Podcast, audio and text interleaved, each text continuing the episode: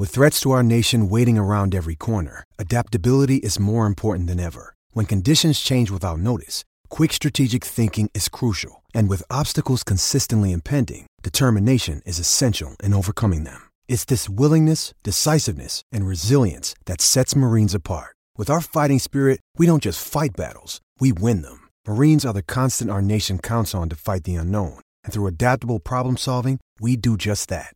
Learn more at marines.com. Thanks for choosing this free Anfield Index podcast.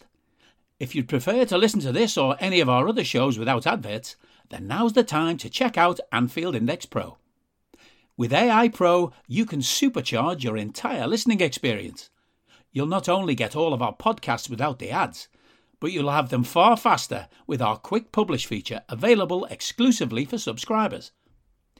AI Pro also puts you in the heart of our sound studio with an option to listen to many of our shows live and interact with the podcasters in real time as the shows are recording. Upgrading couldn't be easier. AI Pro is available on all popular podcast platforms, and we have our own apps for Apple and Android. Just head on over to AnfieldIndexPro.com and get started today. Hello and welcome to another episode of Scouser Tommies. This one is coming to you uh, just before one of the, the biggest events in, in the Scouse football calendar, the Merseyside Derby, which, you know, maybe, maybe it's going to be our last one. So maybe, maybe it's the last time myself and, and Jay Reid can talk about derbies. It's also happening just as we, as we've sort of shown Manchester across the other side of the East Lancs what exactly football is and showed them how to play. A little bit, sound a bit cocky, don't I? I don't think I don't think we are that cocky, but we are enjoying it. Um, good good times to be a Liverpool fan with most things that's going on on the pitch, at least. Anyway, Jay. Yeah, can't moan what's going on the pitch. Um, you know, as you say, we put both Manchester teams back in the box. Obviously, we're chasing one of them down for the title, but um, the real rivals from down the M62 or down the East Lancs, however people like to put it. Um, well and truly off the pitch, pretty much in the cat litter tray now, aren't they? Uh, if you are going to make pet references, um, you know, the the right at the bottom of the cage, rustling around in the dirty newspaper where the budgies have uh, done the business. So, yeah, it's it was nice. It was honestly the best atmosphere I could say being in Anfield all season. On a Tuesday night, I think it was something where you know people felt like obviously coming out of Wembley with a great result, beating the other side, um, and the old rivalry with Manchester United um, is the true rivalry. Um, the whole stadium seems to just get up for it, um, and for a minute one up until the very end, you know, it was it was raucous. It was what Anfield is touted as. Um, I know people give you the old "where's just where's your famous atmosphere" sort of shout, but you know, that was the famous atmosphere. That was the European night under the lights sort of thing atmosphere where, you know, some teams don't like it. Some teams like the, the tranquility and peace and calm a la Man City. Um, and other teams like Liverpool thrive in the chaos. And I think that was the same with Wembley. It was, I'd say, two thirds, three quarters Liverpool oh, on Saturday. Yeah, I mean, and he was like, that, that there's always, the game there's always a thing, isn't there, with Wembley games that if you look at the allocations, you've kind of got the official, you know, Liverpool end, the official opposition end, and then you've got just kind of got the bits in the middle that are kind of like the corporate, the corporate seats and the sort of the seats that weren't really sold through the club. And there's always, always, always more Liverpool fans in in those bits than there are any any opposition fans. But I mean, just to add to that as well, that that's embarrassing, I think, for City. And I know I know there were some issues with transport and stuff like that, but they couldn't even sell all of their allocation for, for Wembley. And, you know, we, you know yourself what it's like in Liverpool when, when there's a Wembley game on, everyone's asking everyone for tickets. If it's not for themselves, it's for the mate who's just missed out on a ballot or whatever, you know, whatever it might be. There's, there's never enough tickets to go around. Yet there they were and having to put this great big fake banner over a load of seats, which, I mean, to be honest with you, they should have just let us have them, you know. I'm well, sure we'd have sold. They, they, gave us, I think it was about 1800, 2000 back. Unreal. Um, because I, I was got lucky in the ballot, so I was I was over the moon. Um, and then we had one person waiting.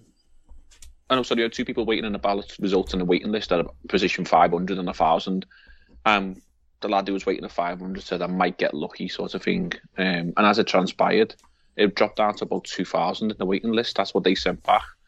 Yeah. And then they couldn't even filled the upper deck, they still had huge banners and a lot of empty seats because you know Wembley's red, um, and it's very obvious when you've got a sea of blue or white or what the meant to have a sea of blue and white, and there's a lot of red dots around it.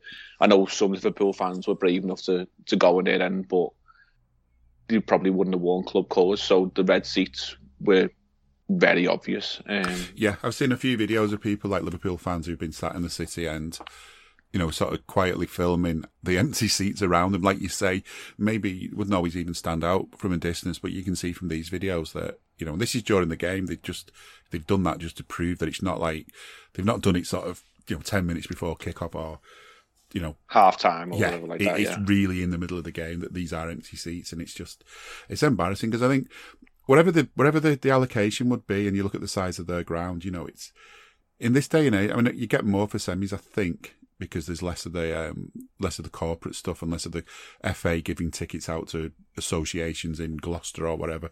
It, th- there's more tickets for the semi, but even so, you know, if everyone who, who went to their ground, if it was full every week, which it probably isn't, went, they, that that's probably their allocation sorted. It just doesn't just doesn't make sense because you know, I mean, you, you see like a lower league team getting into a semi final you know, every so often you'll get you'll get that where a team from from the championship makes it to the semis or something, and like everybody in town comes. You know, everybody goes. Like people's mums and grands go, that kind of thing. You know, the even if they don't sell out, the the only reason for that is because they basically everyone in the whole town has gone, and the town just literally isn't big enough. You've got to you look know. at the playoffs. That you'll get them at the end of yeah. what the end of May. They come up, don't they? And even League Two, League One, obviously the Championship.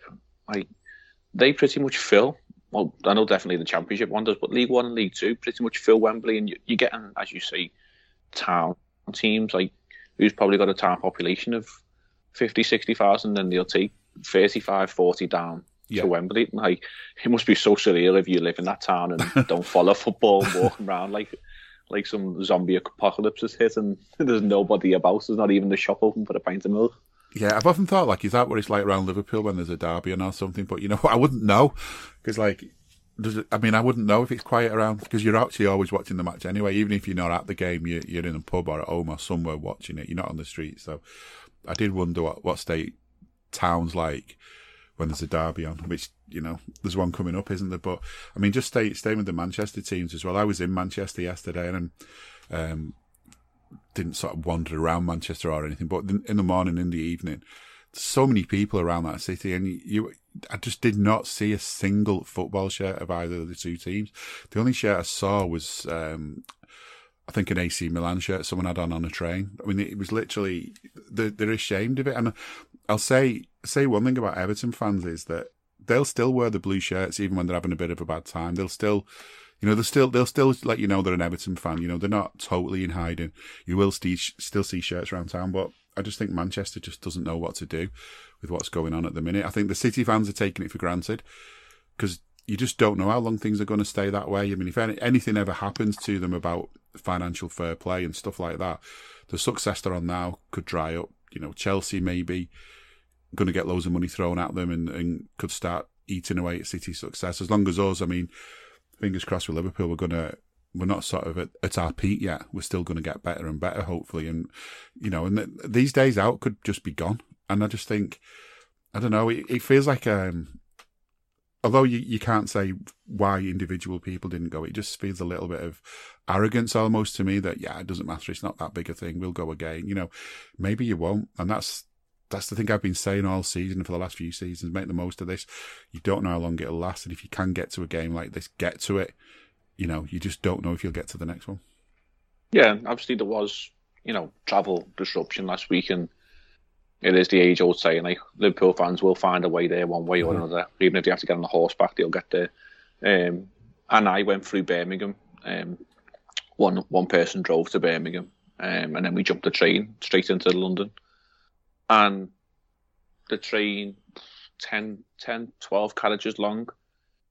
I wrote, I could say we, you could count on one hand the little batches of Man City fans you've seen. It was literally 90 10 in mm. terms of percentages of like fans going to London for the game in favour of Liverpool. It was it was frightening, and obviously like all the way down through the through the stops, like going through stations such as like Bicester, um, Oxford, High Wycombe, You know, like these are like middle parts of the country that you wouldn't even associate with. Obviously, having Liverpool fans there, but we are that big of a global club. Yeah. Every platform we stopped at, it was red shirts or Liverpool fans in one way or another, whether they had scarves or hats. You knew it was Liverpool fans and very, very few Man City fans. And whether it's, you know, some of them try to put the excuse out they've been to Wembley that many times, but this is the biggest team in the land you're playing. Like whether you've been to Wembley ten times or once in your life, when you go to a game and you're playing the biggest team in the land, you turn up. Like your team needs you. That's what you do. That's what being a fan is. Yeah. Um, and it was embarrassing, really, what they they showed up with. They've not got the proper rivals, have they? In a way, like I think if it was a Liverpool Man United semi final, then there's just that rivalry that's gone on for years and years and years between us. If it was a Merseyside derby uh, game at Wembley, I think it you it would sell out. You know, even even Evertonians would find would find the, the chance to get down to the to Wembley. They'd take it, and these you know these big rivalries are part of the part of the attraction. But then when you've not got the sort of long standing rivalries, you've still got your kind of like I kind of think it was like short term ones because you don't know how long they're going to last. Like we had it a bit with Chelsea because you know we, we, kept playing them, like especially like 2005 and every so often. But I mean that that rivalry isn't the same as what we've got with with United or Everton. That's a totally different kind of rivalry. And the one that we're kind of having with City now feels like the same kind of thing.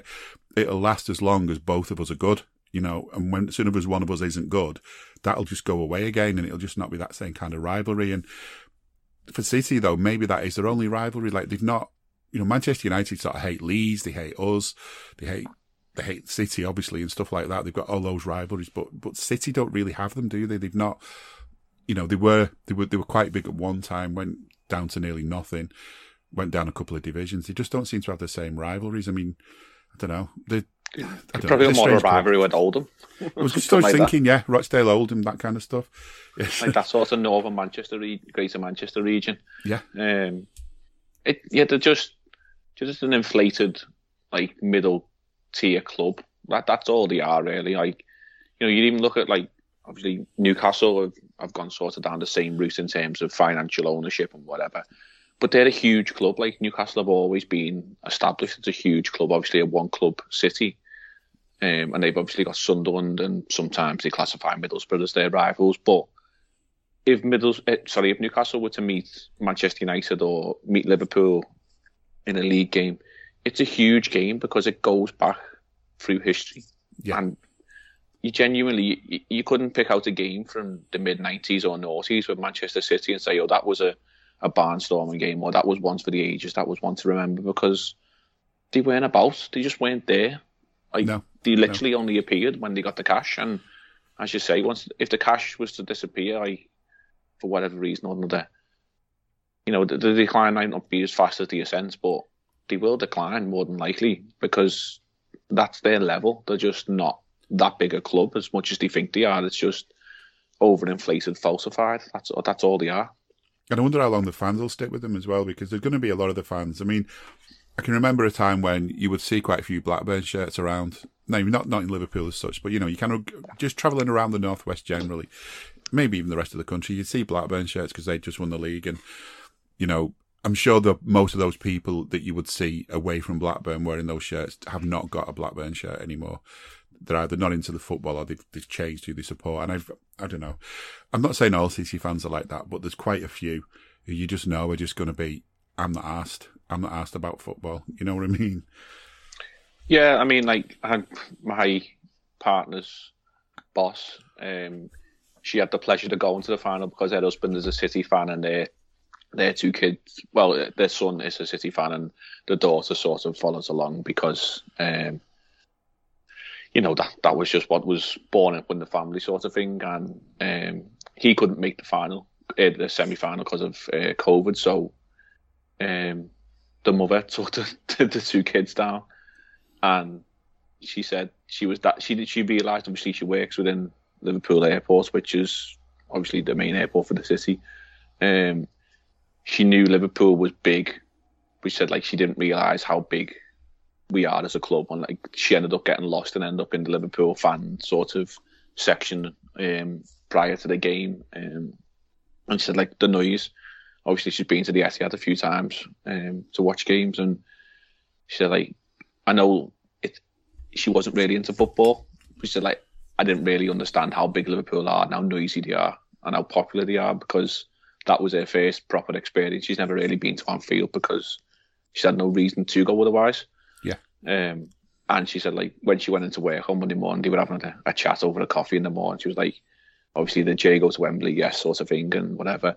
And she's like, they're a noisy lot, aren't they? And they're everywhere. no, that, there's literally they were the words out of her mouth. They're noisy and they're everywhere. And was, she was like, well, yeah. She was like, obviously, I've been in a relationship with her and probably drove her insane with talking about Liverpool and it's constantly on the telly at the moment and stuff. And she's like, when is the season going to end?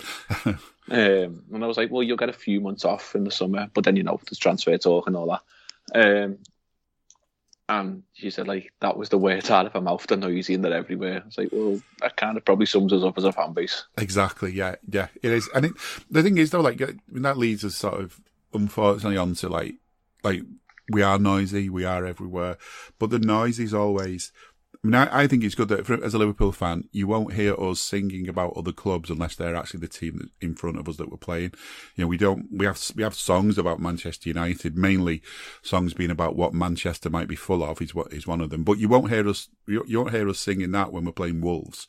You won't hear us singing anything about any other club. Like you can play, you can play teams and they all start, you know, Chelsea will sing about Steven Gerrard, whoever they're playing, you know, a song about Gerrard slipping up and helping another team, not Chelsea, win the league. It's, you know, it's, and to me, that, that's, that's an embarrassment to those clubs to have stuff like that. We don't sing about other clubs and, unless we're playing them. But even when we are playing them, you know, in this day and age, it's it's funny, it's jokey, it's not to be taken seriously. It's it's rivalry stuff. It's it's nothing that you wouldn't. It's nothing. I I don't think there's anything that you would sort of not say if you had a colleague in work or something who supported them. It's all kind of it is just jokey. But then, inevitably, the way football is, you get you get people who just don't understand about the fact that it is really at the end of the day just a game. It's fun. It's exciting. It's, it can be, it can be devastating when you lose. It can be exhilarating when you win, all of that stuff, but it is still only a game and there's a limit to how far you can go with it. Yet, as we saw at Wembley from City fans during the minute silence, and as we heard at Anfield throughout the game, some fans, and not the whole fan base of those clubs, but enough of them to be heard, just haven't got any respect whatsoever for the fact that 33 years ago, someone opened a gate unlawfully killing 97 people at a football match that could have been anyone. There's just literally the luck of the draw and the decision of the FA at which end to stick fans at is what meant that it was Liverpool fans who died.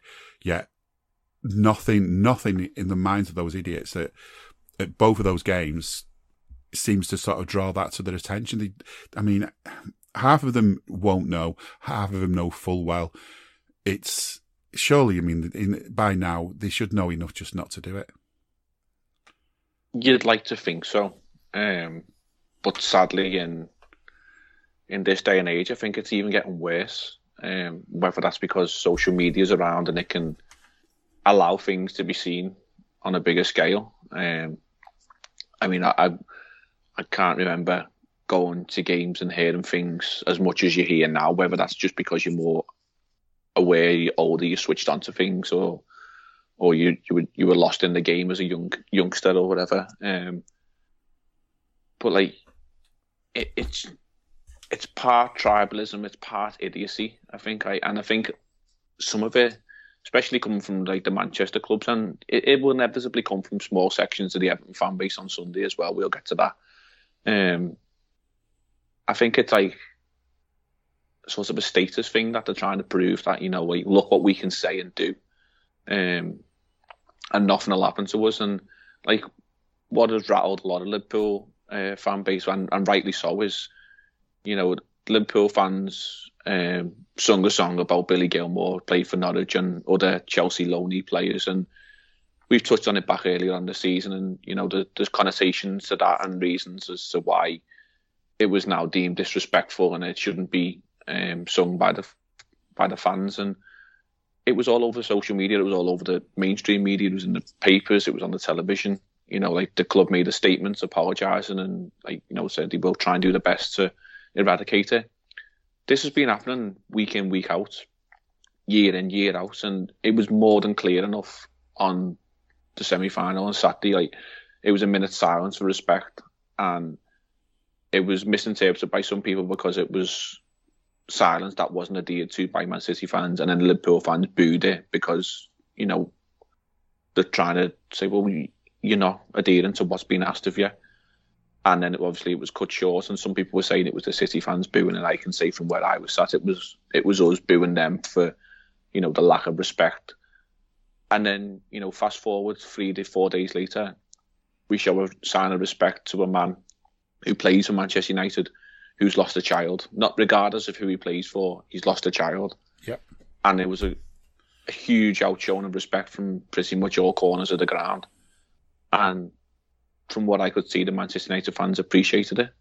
And then you still get the mindless idiots who, not even a minority, because it was loud enough to be heard at the other end of the ground where I was in the Kop end, saying what they say. And, you know, there's, there's no sort of outcry on, on social media or in the national media or on the television. Like, it's gone too far now. We've all seen what's gone on with the Hillsborough campaign, the, the trials and tribulations through the courts and you know, justice has never truly been served, but things need to be done now because it feels like it's one rule for one and one rule for everybody else. Um, now, whether that's a true reflection on society, which it could be said in, in the current times, it it's not right. It's it will be happening on Sunday. We know it will, and you'll probably get who else we got to come to Anfield this season: Tottenham and Wolves. There'll probably be some sort of reference whether it's heard loud enough or not, possibly from them fan bases. It's We've not... then got Villarreal coming, who are openly respectful to it. They, they, they bring banners and, you know, they've, they've openly respected the, the loss of the 97. Um, it just shows, like, you know, it's not every fan base. It can be, you know, respected, and what that's all. That's all Liverpool fans really want is respect and justice for it. I think what what's wound me up in a, in a lot of ways is, I mean, for one thing, it's not we're not upset for ourselves, most of us, as in the people who are upset.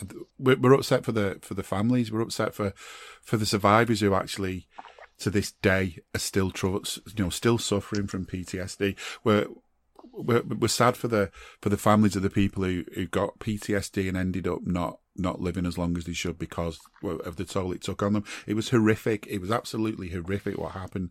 And to be a family member knowing that your loved one went in what was a, horrific situation, and all because of all because of someone being incompetent and unlawfully you know, a man in, a man in control, a man in a privileged position, an important position, a position where you should be able to be trusted, couldn't be trusted, and he basically unlawfully killed those people.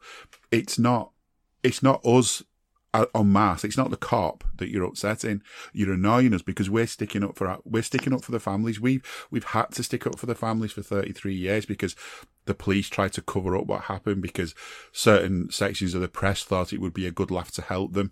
Um, it, and and for years and years and years, all these myths have, have persisted. And I think there's, there's going to be some people who don't know because, to be quite honest, they're not asked, and that's that's the way it is. They've they've heard the story that they want to believe. They're not asked. The same kind of people who without without going on and on and about politics, you kind of you, you you hear people in, in political arguments, and they just made their mind up months ago about something they heard off some YouTube channel from some dodgy sort of biased individual, and that's it now. That's the version that suits them. Whatever it's on, Brexit, immigration, whether it's it, it could be on all kinds of different things. They've just made their mind up, and that's it. They're just gonna just gonna go along with it. And so there's always people like that. But I think after the game, my my my answer to it was like, certainly after the City game, was we've got to we've got to deal with it. So there's people who aren't bothered, people who know full well what they're doing. There's people who maybe know what they're doing but aren't totally sure. Um, as you say, young people sometimes like we we've all been young and sort of done things, and then sort of you know an older person comes over and he says, "Don't be a dickhead. You realise what you're doing." So to me, one of the key things we can do about this is educate people. Now, if it's my fan base that's doing something wrong, and I think the Chelsea chance, we made a big deal about that as a club, then I think it's my, my role as a fan that if I spot anyone doing stuff they shouldn't, that I can go to them and say, listen, that's not right, and this is why it's not right, and try and explain it to them. You know, and as as a fan base, you kind of get your own house in order, so to speak. And that's where I said after the game with City that they need to educate the fans. And it's, and I was clear with what I said that I know it's not all of them, but the fact is it's some of them. And if it was Liverpool fans doing something, I'd be ashamed as a Liverpool fan. I'd be embarrassed. I'd be upset. I'd be annoyed. I'd be angry. And I'd want it to stop. I wouldn't want them to be associated with my club. And I wouldn't do it by saying, ah, it's just a minority. Most of us aren't like that. They're idiots, these. I'd be like, yeah, it is a minority. Most of us aren't like they are idiots. But we still need to stop them. We still need to do something about it. And the attitude from some people was, I mean, City put an apology through to the BBC they didn't put it on the website. They didn't put it on the social media. They've not followed it up at all. It's like they've just about done the bare minimum. Yeah, apologising to the BBC gets gets it some coverage. Yeah, Pep talking about it afterwards when asked gets it some coverage.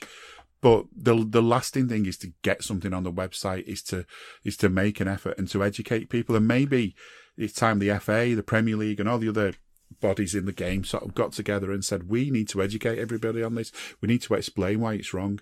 And I think education is what makes a difference. I think the reason racism, racism was rife when I used to go to the match back in the eighties. It, it was, I mean, it, it, was, it was horrible what happened if a black player was playing even, and, I, and I'll say this now, including Liverpool fans, including the Kop. It was horrible.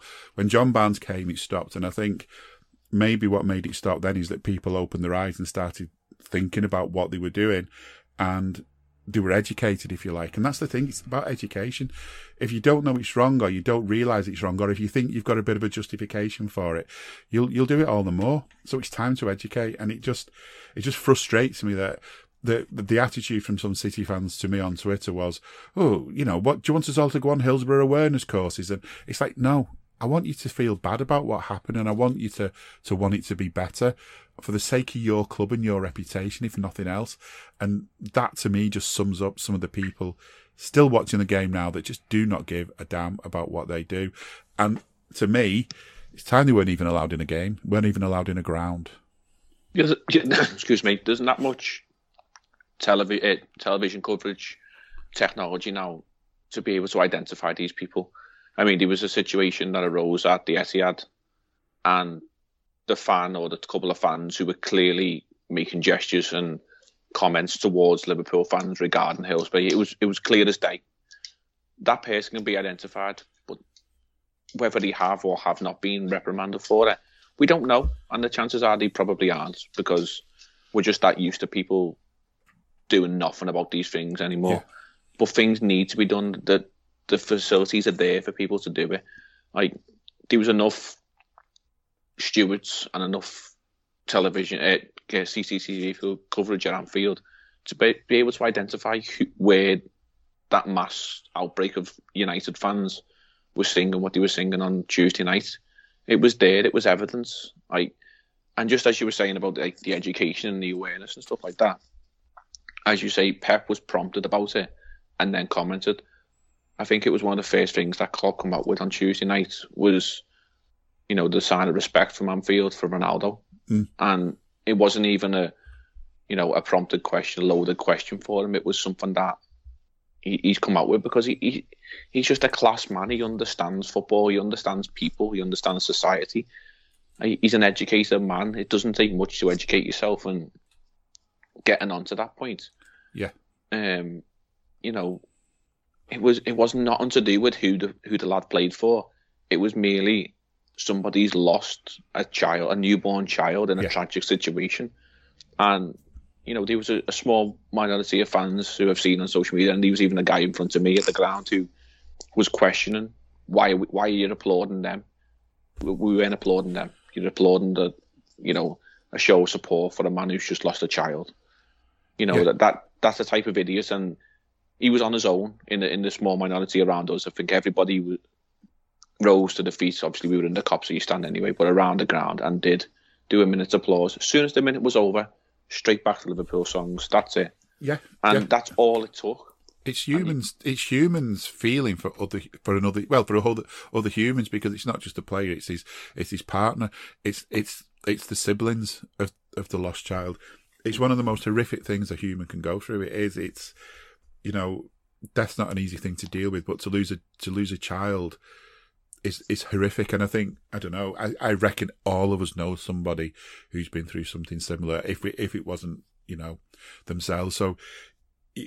it's, and it's that kind of saying, isn't it? There, but for the grace of God, go I, and all of that. You're just glad it's not you, and and so sad. And you, what what can you do to help them? There's nothing you can do to help them other than try and show them that that you're thinking of them. And you know, does it hurt to kind of clap for a minute to to sing songs to to be nice for a minute? No it doesn't.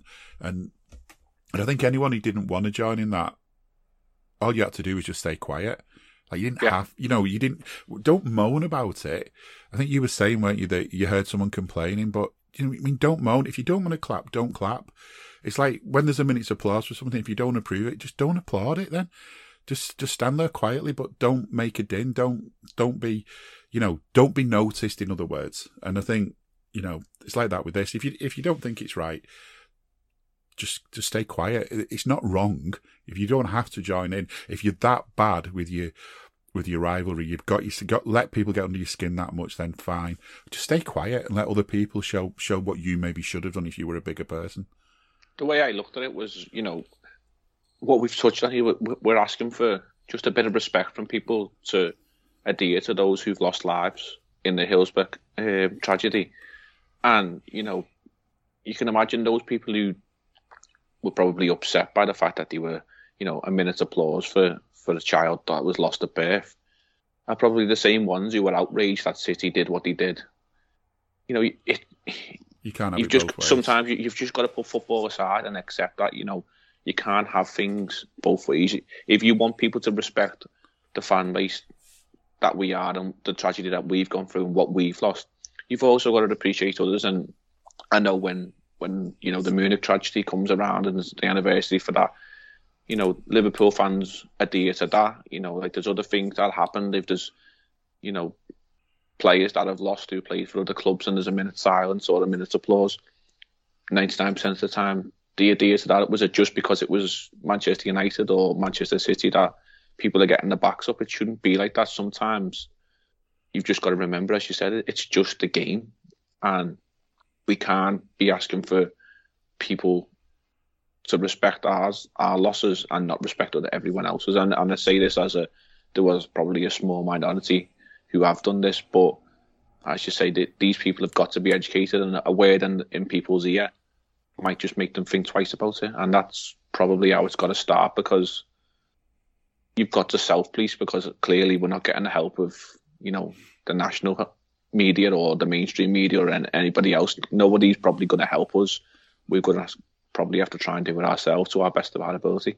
Yeah, I mean, I think race, racist chanting, homophobic chanting, all, all, all of those types of, of of chanting are actually illegal. You know, there's actually legislation in place that you know it's, it's a hate crime basically, and you and you can't do it. And I think one of the issues with Hillsborough stuff is that you can't as far as I know, there's no, it's not really classed as a hate crime, but may, maybe it should be. But, but the truth is, it, it shouldn't even come down to legalities. It's a game of football. It's about just having respect for each other. It's about, you know, having a laugh, having a joke with each other. And, you know, you can be rivals and you can be angry and all the rest of it. I mean, during a game, the things that you might want to do to one of the opposition players, if he does that to your player again, you don't mean it and you don't cross any lines and stuff like that. But you, you know, the emotion can get to you. But it's just, um, I think I think one thing as well is that I hate is when when we do something good, is that when and some of our fans then might say, why did we do that? Because they do these bad things to us. You know, there's no point us being good because they'll only do these bad things.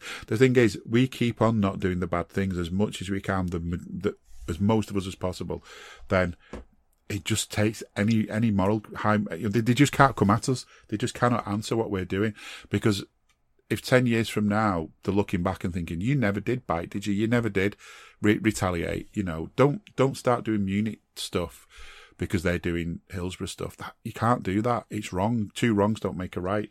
Um, and also the amount of times that you get manchester united fans claiming claiming that they saw people doing munich gestures. And i mean i don't know about you but i can't remember the last time i heard any sort of actual Munich chanting or gestures at a Liverpool Man United game. Maybe I've just not seen it, but it's certainly not blatant. It's certainly not blatant the way the stuff was that they were singing in the week. No, no, no I, I, can't say I've been witness to any bit. Like I mean, there's there's other fan bases who are very vocal about it. Uh, won't name them. If you want to find out who they are, I'm sure you can go and have a look. Um, search Manchester United rivalries and you'll find it. But it's not something that is heard. I don't think I've heard it around the ground. Like you might hear, like the odd idiot say something, but it might be the odd person, and it's like in a crowd of people, and you hear nothing. Like, but there's no ever, never, ever a chance uh, chanting about it or, you know, a huge swell of people saying things because we've been there ourselves. Like we, we, we know what it's like to lose people through a through a tragedy. So we're educated enough. Like as much as people like to say, you know, people from the poor and Scousers are uneducated and can't get a job and stuff like that. Like maybe you blink it because of the club you support and the people you you mingle with, but I think we're probably one of the most educated fan bases around because yeah. we just get what it is. Like when things have to be done, like the Ronaldo thing, I can't imagine many other clubs would have probably done that. And it was just a rise like 48 hours before the game or 24 hours before the game. It was just a quick rise of like social media campaign and a swell of people passing on information and saying this is what we're going to do. There was no announcement for it. There was no like prompt on the. We haven't even got a, a big screen, but you know, like on the scoreboard, and nothing. There was no prompts for stuff like that. It was just spontaneous because yeah. we're a class act as a club. Yeah, because as you hear something like that, I mean, in days gone by, it might have even been you wouldn't hear it on social media. You'd, you'd it'd be going around the pubs and, and stuff like that, going around workplaces and stuff in the days leading up to something. But that's the thing: as soon as you hear something like that, you want to do that because it doesn't hurt you to do it. It helps. It makes things nice, nicer, a little tiny bit nicer. I'm there's nothing will get rid of the pain they're going through. But you know what? He's, Ronaldo's thanked the Liverpool fans for what they did, and it suggests that that maybe it took away the pain just for a moment for him, a little tiny bit. And they they're the things that can make a difference. And you know, the exact opposite to what all the Hillsborough chanting type people are doing because they're just prolonging the pain and continuing the pain. Because I've seen Hillsborough family members talking about it this week, and and people I know who, who are family members and survivors, and I know how much it hurts them and how unnecessary it is. And, you know, it's just time to stop. It really is time to stop. Away from that, though, I think there's another way to look at Manchester, and we've just basically we've sort of shown them how to play football in the last couple of games. Um, I've actually had a Man City fan say to me that we were amazing at Wembley. We deserved to win. You know, um, he wasn't prompted. He wasn't under any pressure to say it. He really felt it. And I think that that to me, what I found interesting about that is that we are closely matched. I mean, the league table tells you how closely matched we are. The game at their place tells you how closely matched we are, and and the last one around the field. But are we are we maybe just starting to edge ahead, or was that just one game? It feels like we're the stronger team now. It won't necessarily win us the league because they might still be strong enough to win every game they've got left. But to me, it does feel like we're the stronger team now. Um, I think we're just a stronger club. Yeah. I think we've always probably had on paper when it come down to it. I think we've always, we we would always say we've always had the stronger eleven. Um, on paper, on, on our day, we've always you know rose to the occasion. I think what it has been is, as I touched on earlier on, is the environment which the games were played in. Um, earlier on in the season, when they come to Anfield, there was a few players missing for us. Um, it's early on in the season. Though there's a bit of you know uncertainty and unbalance about teams. You know they're just sort of getting into the stride slowly, um, and then obviously the the years, couple of years previous where we've played them, um, the games have always been close. But at Anfield, with the fans, with a full strength team, we are superior. We we thrive in the in the chaotic environment, in the noise, in the swell of the game where they they're they're a robotic team. It's it's been said many a times. Like Pep is the is the organ grinder that gets that that machine going, and you can take a you can take a cog out and you can replace it with somebody else, and they just tend to do the same thing. Um, and for that to happen on a smooth basis, they need a, a level playing field. They need tranquility. They need the Etihad, which is usually quiet. They need, you know, teams to bow down and just adhere to their machine where Liverpool don't do that. We didn't do that when we went to Etihad. You know, we we ruffled them at times. We weren't great, but we ruffled them at times. As soon as they got to Wembley and the chaos was there, and you only have to reference back to games at Anfield when when it's chaotic, when it's noisy, when our lads are doing what the fans are doing on the on the sidelines and making lots of chaos and noise, then all of a sudden they're rattled and they haven't got a clue what to do with it. Um, they just stood there watching it go past them, aren't they? Just watching the game yeah, go by in front like, of their eyes. Once you start throwing like things into the machine and like making it uncomfortable, the machine doesn't work. like, and it was more than evidence. Um, I I thoroughly enjoyed that first half. I was more, actually more disappointed that we didn't see any of the goals at our end of the ground. They all seemed to be at the other end of the ground for that game. That was the only disappointment on the day. That you know, there's that far a distance between where we were and where the goals were scored. There's that momentary lapse of like, who scored that? Uh, and did they go in? And then you sort of like you're in that much celebration.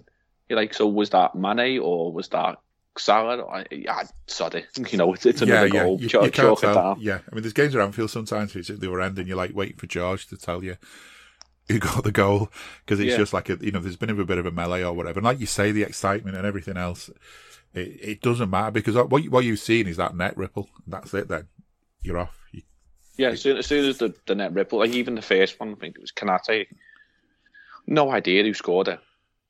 like because you just seen the, the corner come in, the net go mad, and then it's just chaos. And you're like, so we actually scored, and there's probably about a 35, 40 second wait between knowing who had scored. Um, and yeah, it's, it's it's just when when when we can play like that, we don't we don't have to play that every week, and we've seen it probably since Christmas a couple of times when when we want to go up to third or fourth gear, um, we can do it, yeah. and nobody can compete with us. That's um, I think that when we played in, in the league game, I think that our issue was it took us a while to remember that we needed not to just play second gear for this game. We needed to get into third and fourth gear for this one. It felt to me like we just took our time doing that. I don't think we took our time at Wembley at all. We were straight in, you know, straight through the gears into the top gear basically the first half, maybe eased off a bit second. Um, and against the Mancs, I think against we didn't. I don't think we, we got out of second gear. Yeah, we didn't need it, but we were clearly two gears ahead of them, and we and that's the way we kind of that's the best way to play. Just stay two gears ahead of them, whoever they are. In the case of the Mancs, then actually you could probably stay in first gear and still be two gears ahead of them the way they are at the minute. Which you know we felt sorry for them in the second half. We seemed to let them have a bit of a chance. But we know? even got to the um, obviously the, the issue with the referee and the cops started all laying Manchester United pinging the ball around while we were waiting for them, the yeah. referees to come out because that's the most possession and that they'd strung together. And even then, it was like you know, it's it's the type of fans that we are. We we we can see what's what's transpired across you know the game, and then we can sit there and just actually mock you openly while you're stood in front of our our end of the ground, well, and we're just going to mock you. That's what I think. I was thinking this the other day. So I can't remember when it was now. I'm, I'm going to say five years ago, roughly speaking. There was a there was a derby match midweek night game, and we, we just like I think we won four 0 or something. We just we just kept on scoring against them, and instead of like cheering the goals, I got to a point where I was laughing at them because it was just literally funny that against Everton, you know, and all the anger and all the build up. You know what it's like as you're getting closer to a derby normally anyway. You know, they're always going to beat us. They're always, you know, they're always going to be a threat to us and all the rest of it. It's that the way we just sort of demolished. I mean, it just it was just funny, and I felt that against against the Mancs the other night. I think, you know, it, it at times it's so tense that fixture, and at times it has no re- relationship to what kind of form the two teams are in uh, in the rest of the league games that they're playing. You know, it can just be a, a game totally on its own. But um, I mean, I, I don't think I've actually laughed like that at about at a Liverpool United game. Um, I've enjoyed plenty, but I don't think I've ever laughed like that. Um, but that takes us nicely on to our next game. It is against the team that I have laughed at, laughed at so many times. Um, the team that basically blame everything on us and then wonder why blaming us isn't actually answering all the problems for them. It's going to be, it must be horrible. I mean, I, I wouldn't say, never say you feel sorry for Nevertonian because they don't like that, for one thing. But, you know, I wouldn't want to be an Evertonian now. You're an Evertonian. Your club's struggling. You're in the relegation zone. You've you've got worries about money because of your Russian links and, and that being sort of dried up. You've got you've got also on top of all that, you've got the best team in Europe playing next door. It must be awful. Yeah, I think we've mentioned numerous times um, across the season. It's it, it becomes comedy and laughable, um, and every everyone who supports Liverpool, especially you, you live in the city, has got an Evertonian close to them, whether it's friends or family. And it's got to the point now where you go into work on a Monday morning and you just sort of look at them, and you don't even have to say nothing, and they go, "Don't." you, like, you don't even have to open your mouth. Like usually, you can go in, you could say like, "Oh, you're lucky there at the weekend," or you know, like, you know, you just got beat, or whatever. There might be some sort of football conversation or if they if they lost out to a late minute goal, you'd be like, ah. Where yeah. now it's just you just have to look at them and they go, don't, don't, don't, don't start. And you're like, I wasn't going to say anything. I was literally just just going to wish you good morning. Um, and they're like, no, we're not. It's written all over your face. And you're like, well, you know, um, and you know, the couple of people who have got who are Everton fans, um, they want the season to end like yesterday if they if they could, they would have ended the season before it began because obviously the situation with Benitez and whatever was in their eyes always destined to fail. But in hindsight, I think personally they wouldn't be in such a deeper mess as they're in now had they kept hold of Benitez because he was a manager who knew what he was doing. Yeah. Um, and now that they've got Lampard in, it's the man that they wanted. If you know the, the fortunate thing should happen and you know they do go down, um, they got no one else to blame but themselves because they begged and screamed and cried and hung the bed sheets out whatever they wanted and wanted Lampard in. Yeah. And if Lampard takes you down because he's got no managerial experience in a relegation battle, he's you know he's he's barely wet behind the ears as a manager, and he's not even exactly great at that. Um, they've only got themselves to blame. I'm sure they'll blame us. I'm sure they'll blame you know VAR and everybody else around the world but themselves. But the harsh reality is that they wanted this fella in, and you know we he's driving the ship right down into the bottom of the sea.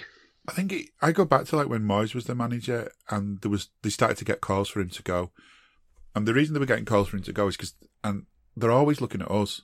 I mean, they'll they'll deny this, but they are. They're always looking at us. If if we were finishing sixth and seventh in the table and they were finishing ninth and tenth, they'd probably be okay with that because they're just behind us. They're not far from us. You know, they'd be, you know, their ambition would be that next season they'll be the one finishing sixth and seventh and we'll be the one just below them. Their season, them, on the seasons when they have finished above us, they've been absolutely in their elements. In recent years, it's been more like they've been happy when they've had a draw against us or something like that. It's, it, it, it does feel like they, everything they do, they judge against us. So when Moyes was manager, there was lots of them calling for him to go. And really, he was probably the best manager of, of recent times in terms of what he did because they were. I mean, they got in the Champions League one season, but let's not talk about that. It's all our fault that they didn't get through. Well, they'll, they'll be they'll be after Villarreal next week, won't they? Yeah, yeah. Don't mention um, Italian referees, whatever you do. Um, but yeah, it, it, it was, it was, it was, it was a time when I think they were getting somewhere and they were on the verge of something and it didn't happen. And sacking the manager isn't the way to make things change. I, and for me, that's the, the, the two mistakes they've made. Number one, blaming everything on us and, and looking at us and, and using us as the sort of yardstick to what they want to be. And then being sad when it doesn't happen. And then the other, the other, the other is assuming that changing a manager changes everything. I think you've only got to look at Liverpool and the success we've had. Big part of the success we've had is not just down to Klopp, not just down to his coach, he's not just down to his players and getting the best players we can for each position on the pitch. It's the fact that there's guys at head office who just know exactly what to do, and and you know male and female. Sorry, not let's not be sexist.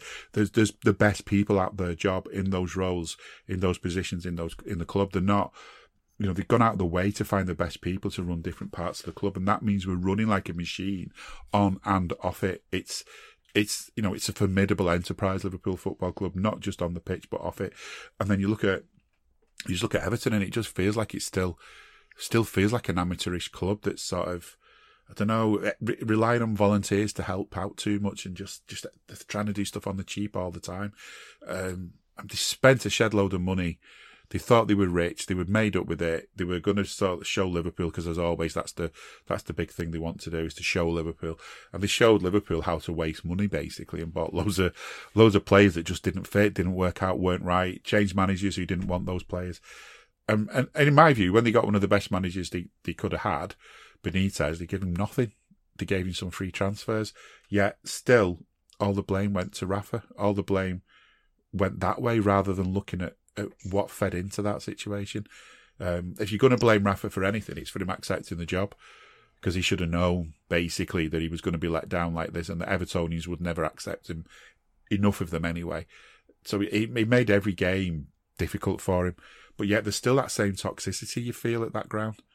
I think really they're just a Man United light. when you when you look at them, you know the trials and tribulations, the changing of the managers, the off the pitch, the ownership they are just like a Man U light. Um, and I was saying this to me the other day, isn't it boss that like both of our rivals are in absolute turmoil and chaos, and we're just rolling along nicely. You know, like still on for four trophies. We when we sign players, we sign the exact right player. Like you've only got to look at Luis Diaz who come in in January. Yeah, you couldn't have picked a better player to come in. Like obviously whether it was brought forward from the summer or whatever, and it's been a bonus that we've had him for the, the few months we've had him. But you know, people are saying that he looked like he's been here forever because we just do the right thing. We do our due diligence. We we ensure that we're not just signing a footballer, we're signing a person. And with United, whatever, and it's just been throw some cash at this lad and it might work. And not necessarily any sort of plan on the field, off the field. You know, ironically, both the stadiums are crumbling apart. Like it, it is as a Liverpool fan, it, it's it's so good to be sat here in a comfortable position. But as you say, like we are the yardstick for both of them, and yeah. the miles behind, and Everton are like years behind at the moment. They are so far behind, and yeah, you do fear if if they do go, they, there could be a while before the back. So maybe this Sunday is, is a party for us. Maybe it's a celebration that it could be the last one for a while. It could be. I mean, uh, you look at Derby and and Derby have just gone down another division. Ex Evertonian, always once a blue, always a blue. Went went and joined Man United. Wayne Rooney um, is the manager, and to be fair to him, he's he's done his best. He has done his best, but the amount of points they've had deducted because basically an owner tried to get around some rules on FFP and didn't get round them. You know, tried you know tried to to use different companies and so on to to put money through and things like that, which is is probably okay in the normal business world, but in football, you're not you're not allowed to do it. It's against the rules. They got points docked. They went into administration. They've, they've been going down a division, and there's other clubs that's had it as well. And I just think, to me, as if I was an Evertonian, and even as a Liverpool fan in a way, that's my big worry for Everton is that administration could be around the corner because the difference in money that you get, even with parachute payments as you drop down a division, the as I think we said it last time, the contracts the players are on won't be won't be protected against relegation because they weren't expecting it. I mean, they started the season wanting to be challenging for a European spot at least, and they're ending it trying to avoid relegation. It's it's bad management from above, in my view. But I think also that I don't think I genuinely don't think that loud sections of the fan base help them because it is that thing.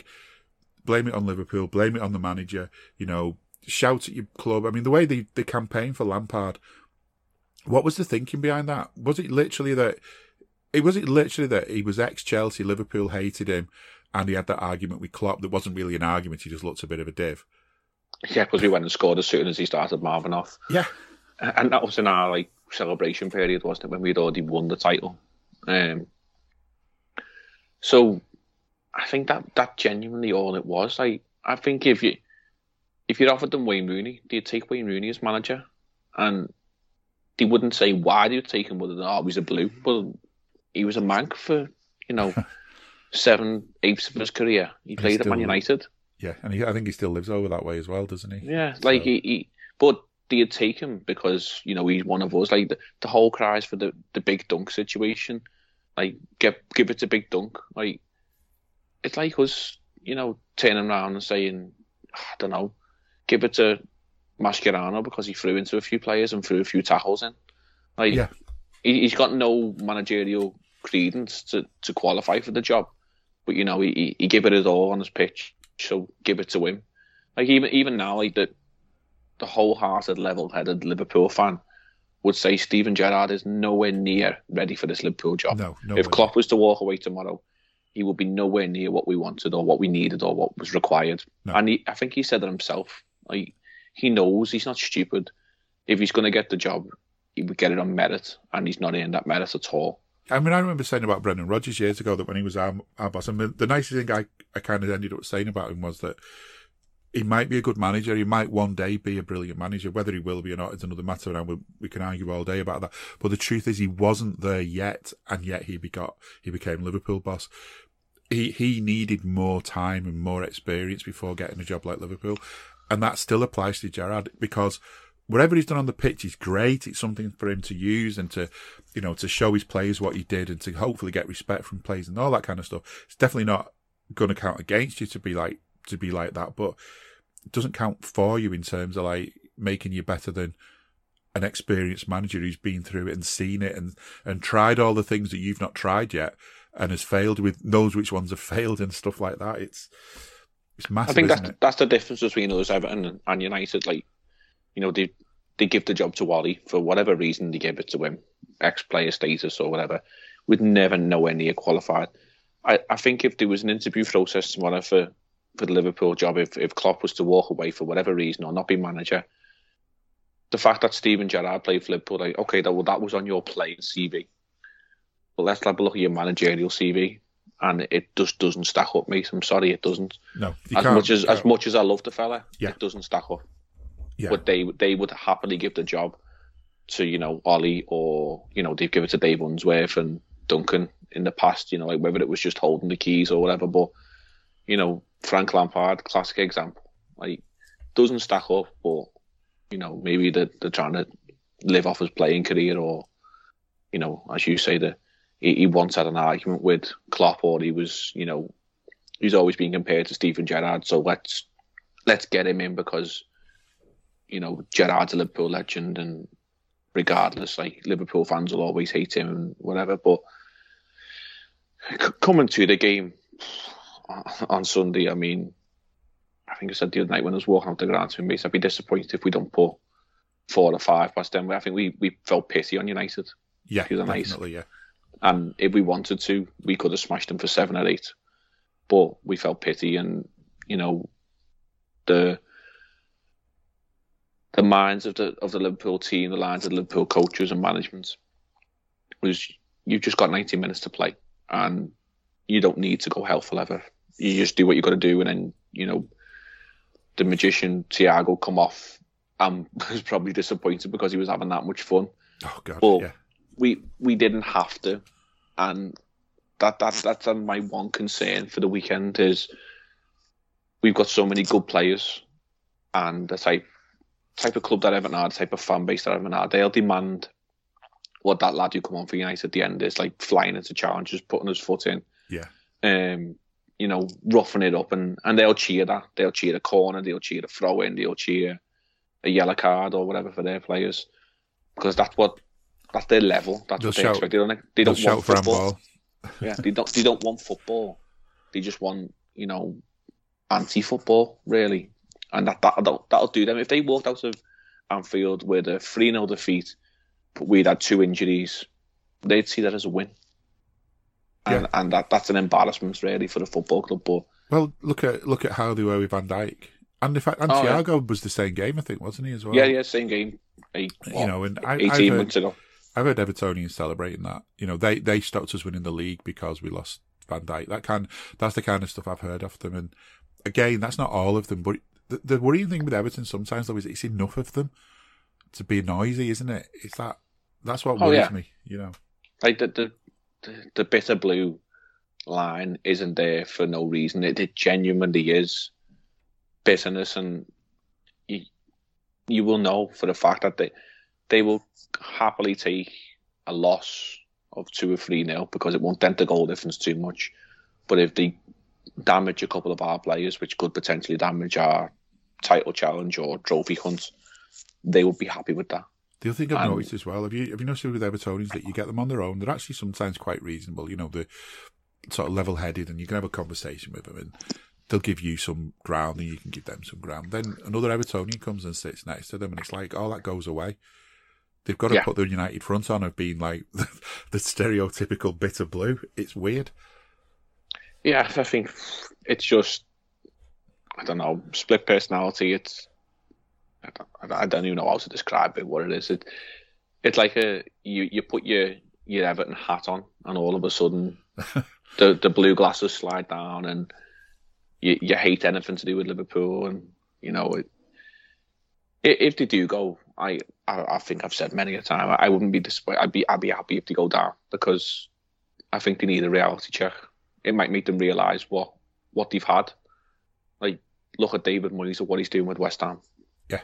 I think they they bite their hand off to have him back now. He, if anything, he's got even better since he's left them. I know what shown was he just needed a little bit of backing in the market, a little bit, bit bit more support by the fan base, not just always criticising and putting them down. Just you know, an arm around the shoulder sort of thing, and look where it can get you. It can get you on a, a European semi final. Like Everton haven't been in Europe for God knows how many years. That you know, West Ham are close to a trophy Everton haven't had a sniff of a trophy for years. Like the next trophy they might get a sniff of would be the championships or the playoffs. That's it. Yeah, they'll be able to pick up that old Division One title that, mm. that that was the last time they won the league was that was that trophy that they picked up. But it's um it's it's a shame for them in, in a lot of ways. And I keep saying you can't say you feel sorry for Everton because the, to an Everton man, they hate you doing that. But this has been the weirdest build up to a derby in a long time as well, because I don't know. There's always some sort of I don't know. You they always fancy their chances against us, no matter how well we're doing. And sometimes, at times, we haven't been that far apart. You know, we've been having a bad spell, they've been having a good spell. It doesn't. I don't know. I don't. My biggest worry is that we we sort of go in there thinking we've already won because we haven't. And as you say, if they start letting tackles fly in and the referee just sits there and watches it, it could turn into a bit of a nasty game. You know, it could easily go the way we don't want it to go. Even if we win, as you say, we could win the game but lose players. It's but it just it is definitely the one of the weirdest build-ups to a derby I can remember.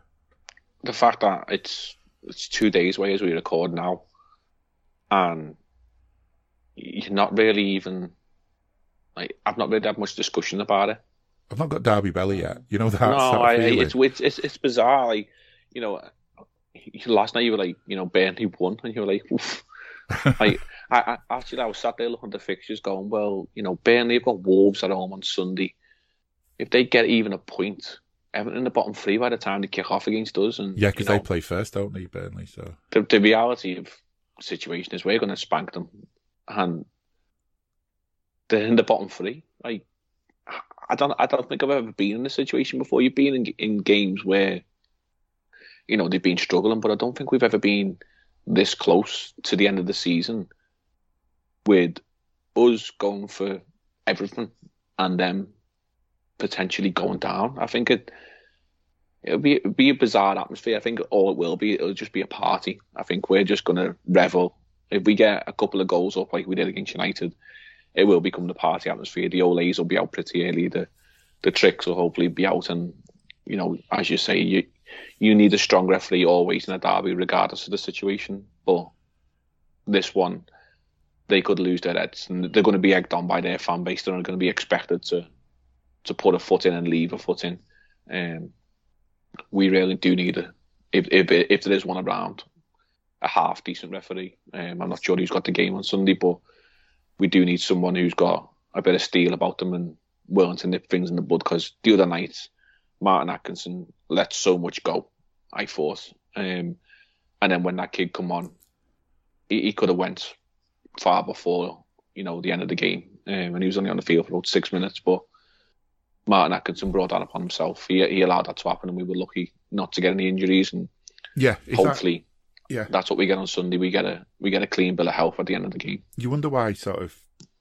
If it's like a derby match or a Liverpool Man United game, you do get referees, and you can tell from the off they're thinking, right, you know, if a yellow, what I'd normally give a yellow for, I'm going to give a telling off for what I normally might be thinking of a red for, they'll get a yellow for. You know what I mean? It's that kind of, you know, you can get away with more because it's a big, big occasion. That's fine to a point, as long as no actual genuine danger to players, and as long as you're consistent. And that was one of the wind-ups the other night. Is once again, our players were getting booked for stuff that they were getting away with. It just seems seems to happen way too much. But you know what? This is what I do love about this Liverpool side is that we get dodgy referees, but we don't care because we just get on with the game.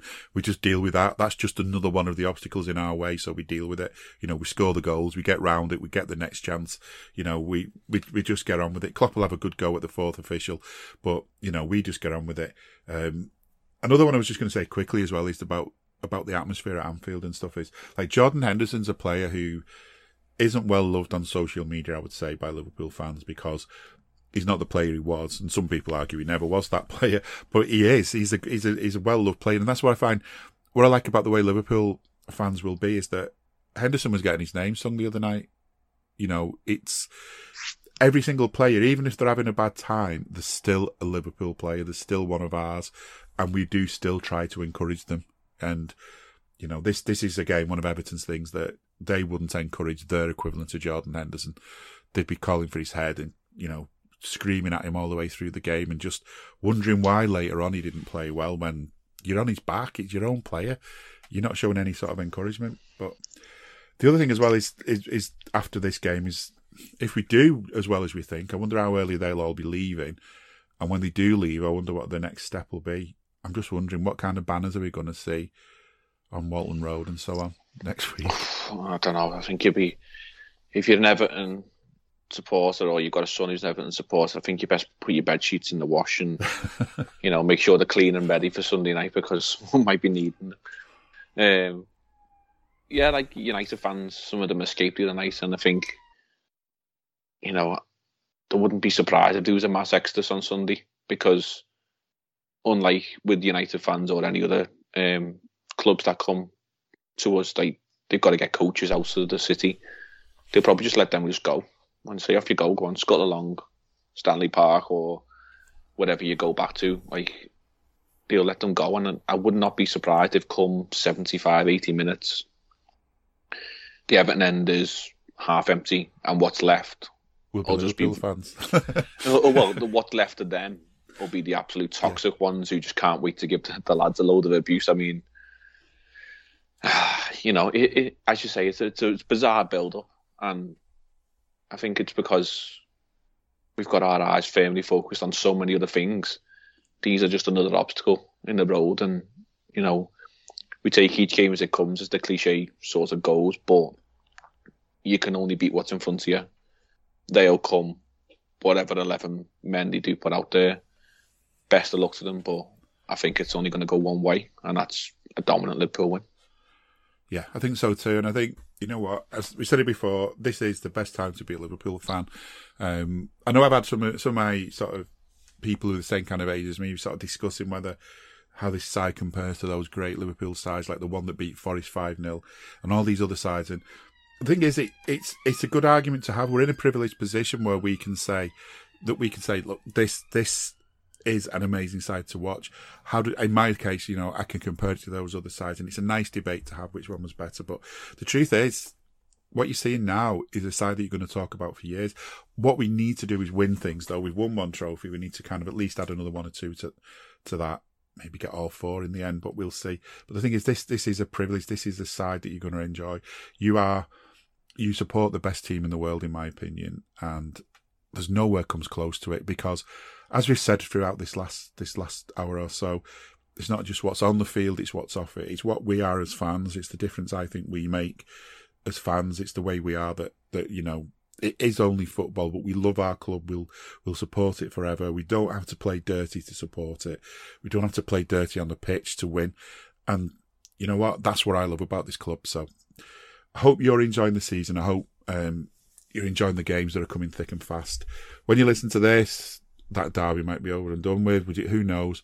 But the fact is, there'll be another game not far behind, and hopefully we'll not be too far behind either. Our biggest problem at the moment with podcasts is just trying to find a gap between the games to record one. So, hope you've enjoyed listening. Yeah. But for now, from me and Jay, that's it. But we will be back soon, and hopefully we'll still be smiling too. We hope you enjoyed listening to this Anfield Index show. Please be sure to subscribe to our channel so future podcasts find their way to your device automatically.